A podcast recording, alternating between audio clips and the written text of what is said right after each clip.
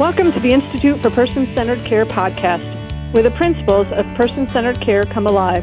We are able to bring you these podcasts through support from a Scott County Regional Authority grant and in collaboration with KALA FM. In today's podcast, we discuss the engaging principles of person centered care within adaptive recreational sport.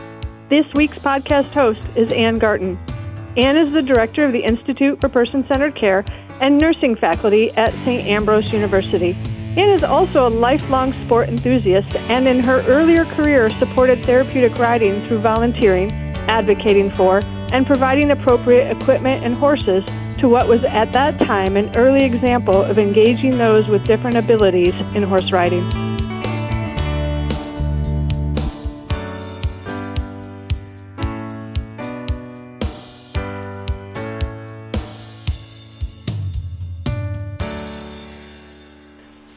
Welcome to the Institute for Person Centered Care podcast, brought to you by the Institute of Person Centered Care in collaboration with KALA FM.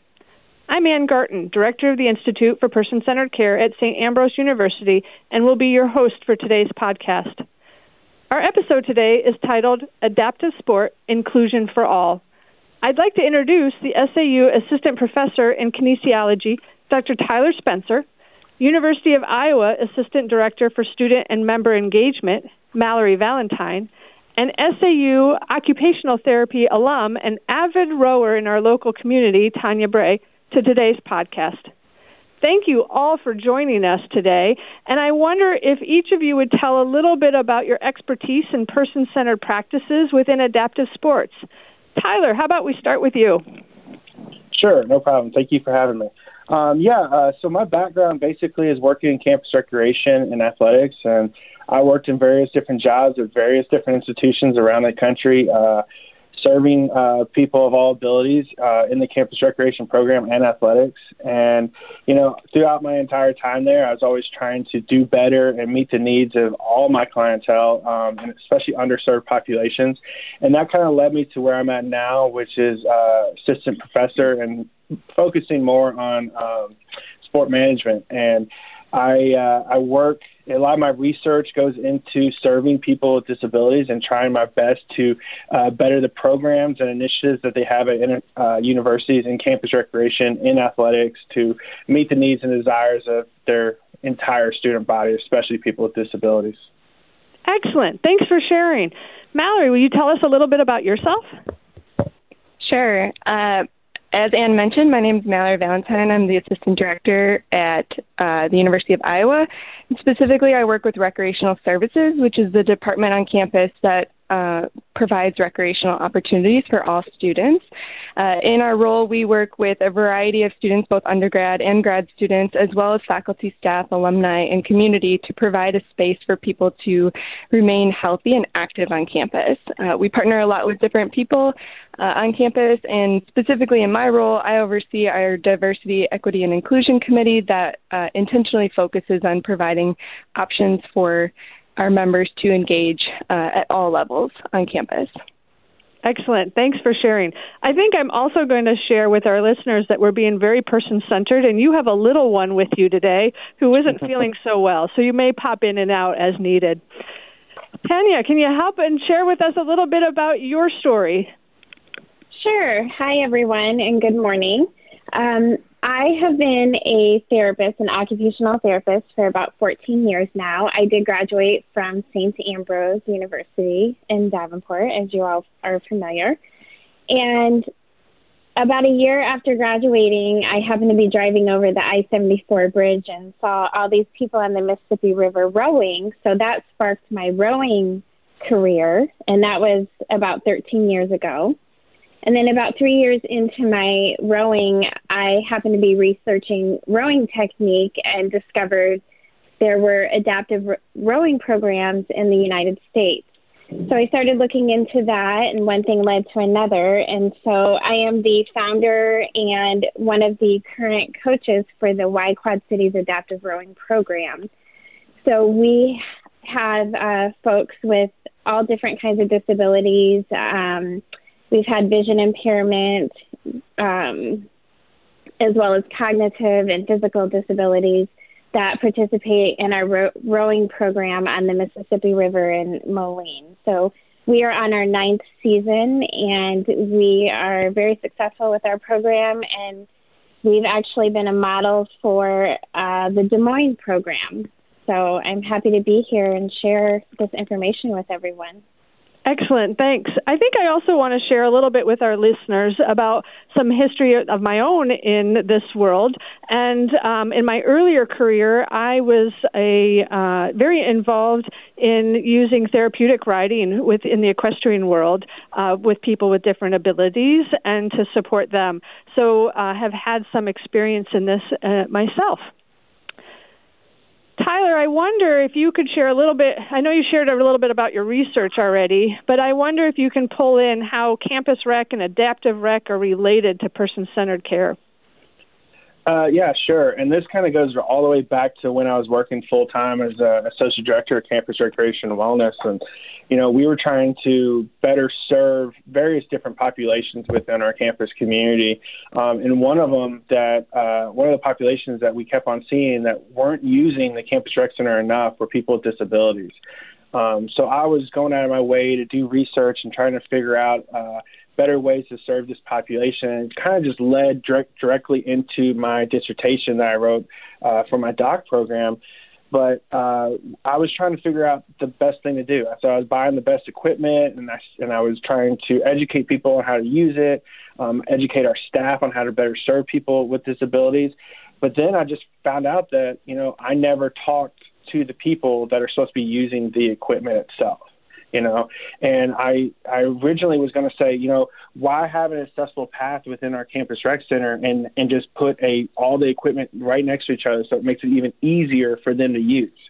And then I said, you know what? I should just ask them what they would prefer. It makes no sense for me to make this decision for them because I don't have a disability.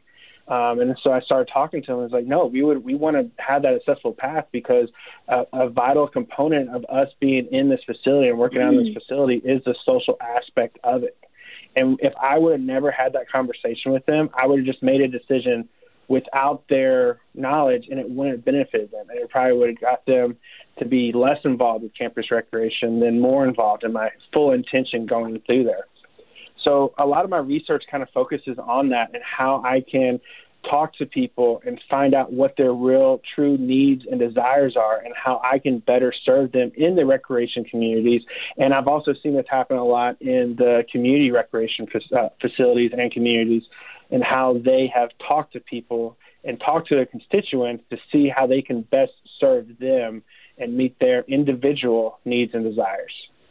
Exactly. Having them at the table and discussing their needs is that piece of person centeredness that I think this really brings forth. Tanya, I think at this point, would you kind of explain how you have done that within the adaptive rowing world? Sure. Uh, so when we established our program, um, it was myself and a fellow rower. Her name is Jessica Brady, and um, obviously we needed participants. And kind of like Tyler, you know, it occurred to me at a later time that I should just ask them.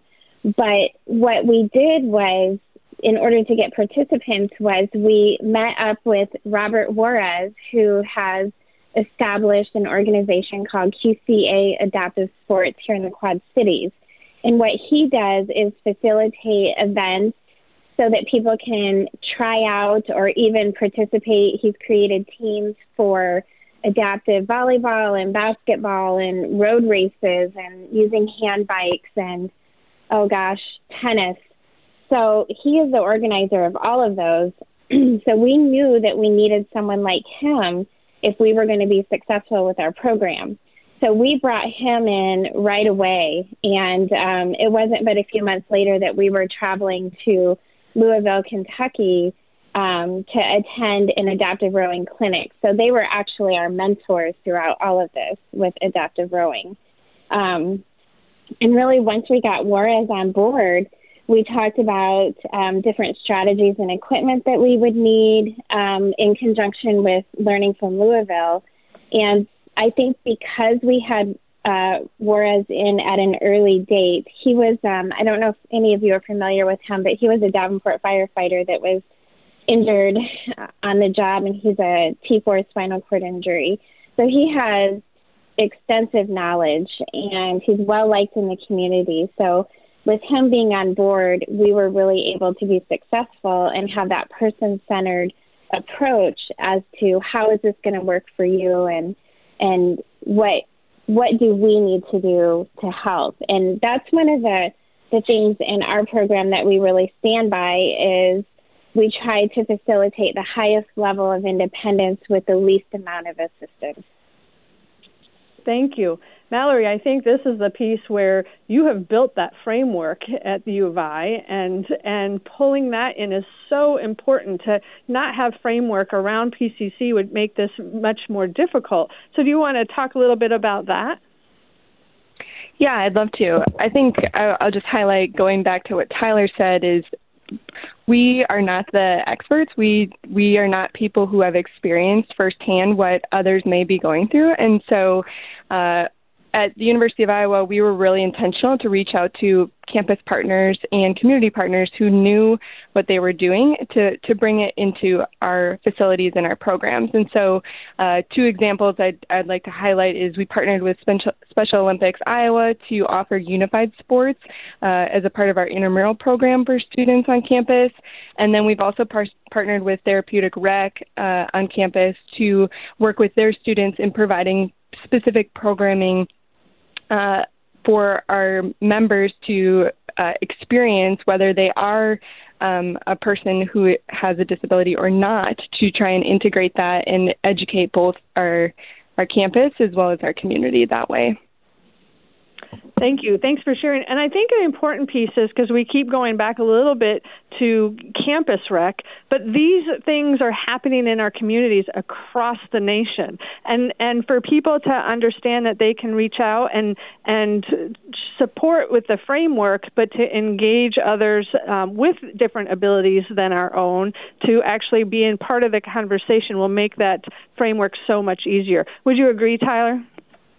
Oh yeah, I would. You know, and that's kind of goes to the framework or the the background of NIRSA, which is the National Intramural Sports Association, and their efforts to share ideas and, and to, to, collaborate with other institutions and other entities. So, regardless if it's a community recreation, parks and rec, uh, private recreation facility, private recreation program, anything, national program, international, we are always willing to share ideas and collaborate because in the, in the grand scheme of everything, um, you can't just do it by yourself. You know, in order to build a, a, a lasting legacy of something, you need multiple different partners to assist each other and to share resources and ideas uh, to get um, to get you know adaptive sports and competitive adaptive sports where we want it to be in the future.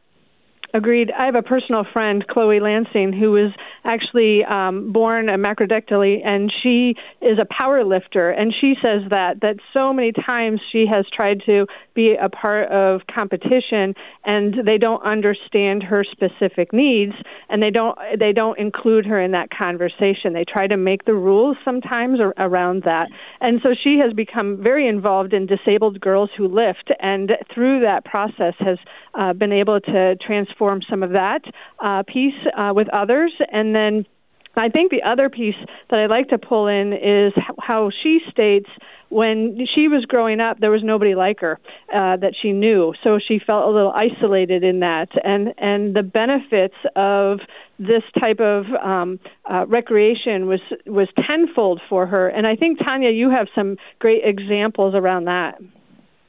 Yeah, it, it brings to mind um, one of my favorite rowers. Not that I have favorites, but Jenny has been with us for so this is our ninth season. So she's been with us for eight seasons. And Jenny has cerebral palsy, and she also has some cognitive challenges. And when she first started rowing with us, she would not even make eye contact with us. So it took a long time for her to warm up to us. And then when I would introduce her around the boathouse to, you know, various people that were there, she really wouldn't make eye contact with them. Well, here we are eight years later, and um, the physical and mental benefits of participating in a sport really shine through with Jenny.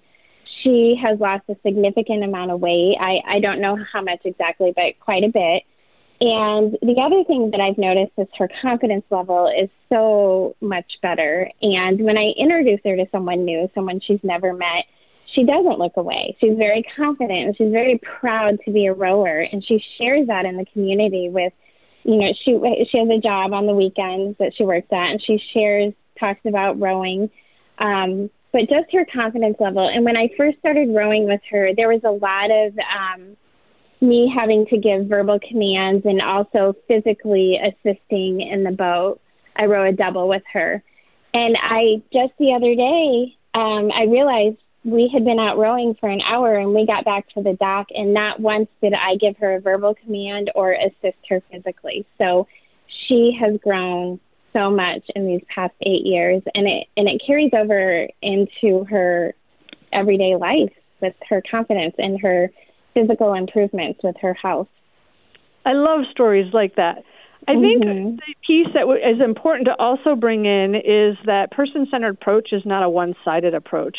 And I wonder if you can share, because rowing on the Mississippi is is can be a little treacherous. So how yeah. do you be a team and and be their guide um, and and let them be person centered and be part and, and active in the decision making, but also maintain the safety and those pieces that we need to do. I know we do that in the equestrian world around therapeutic riding, and and and I'm certain you do as well. Absolutely.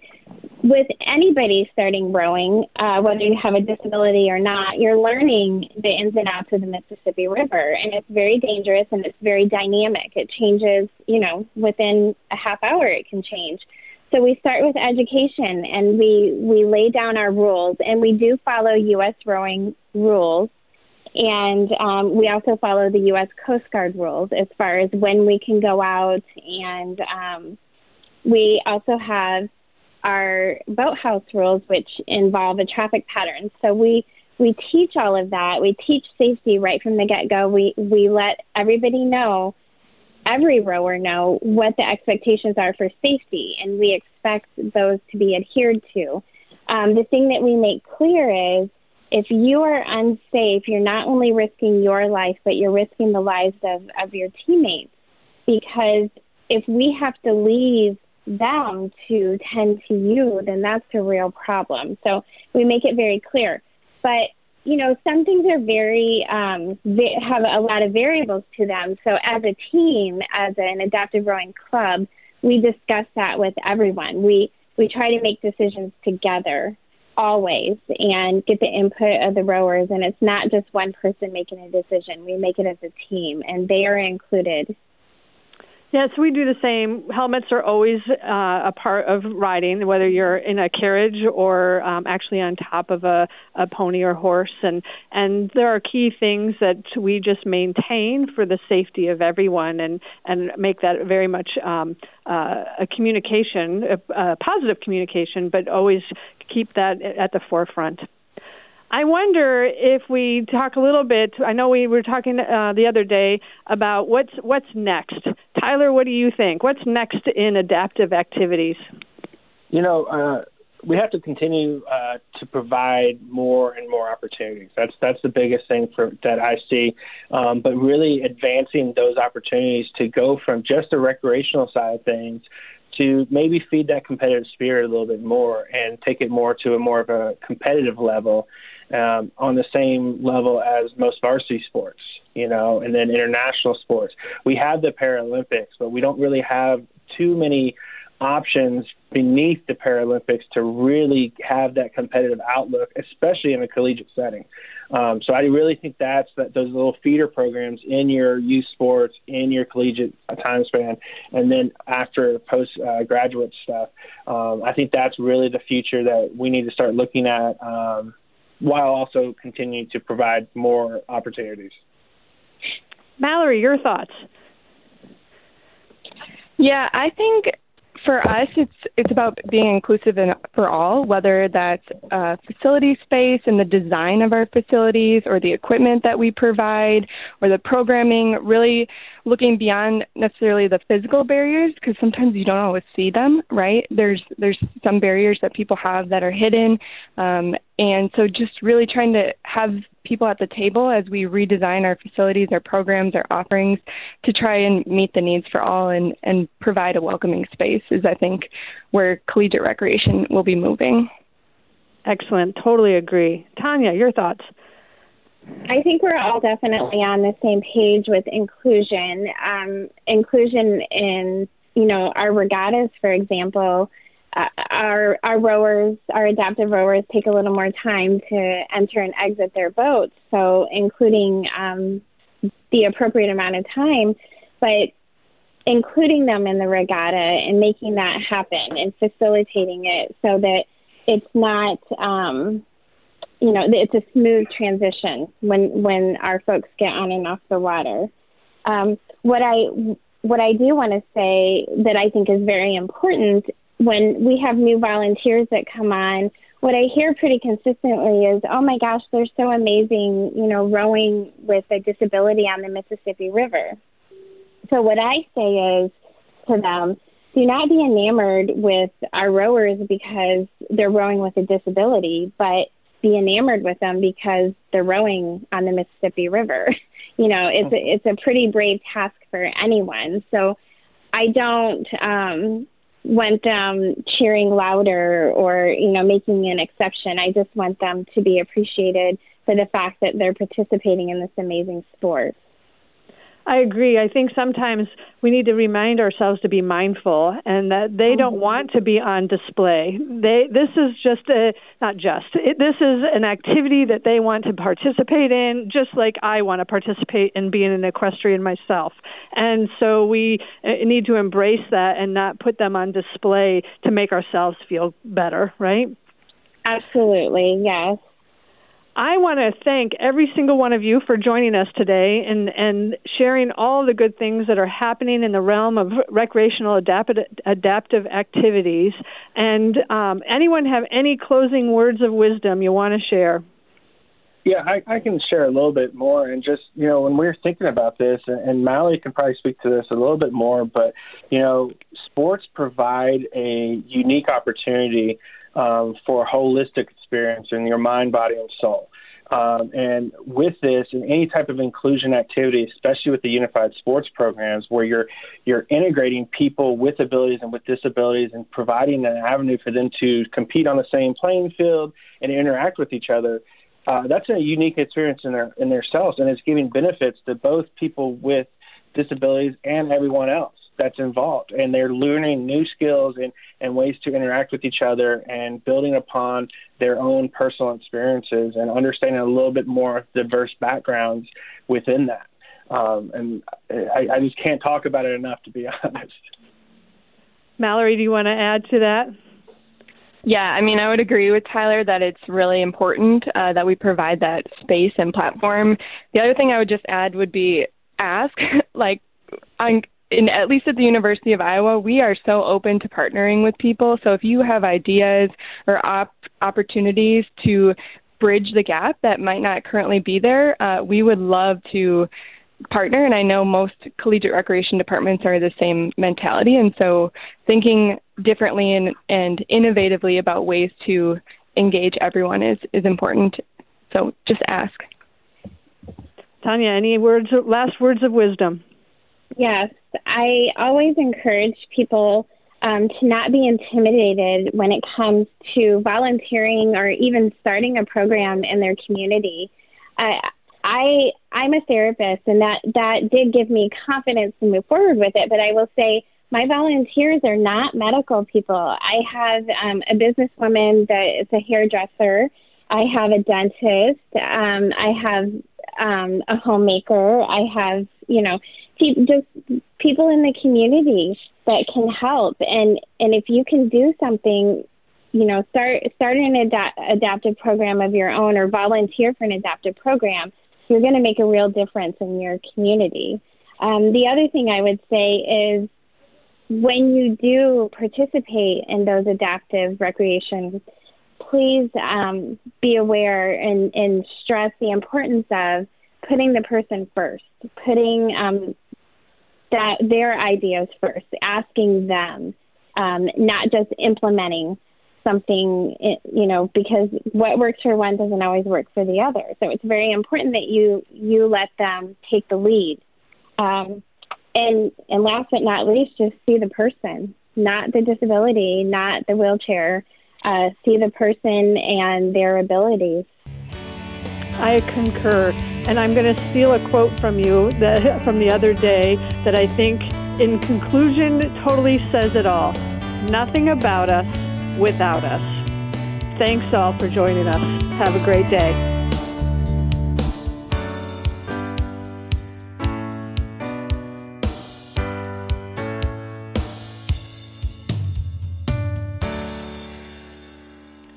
For listening to the Institute for Person Centered Care podcast, brought to you by St. Ambrose University's Institute for Person Centered Care and KALA FM.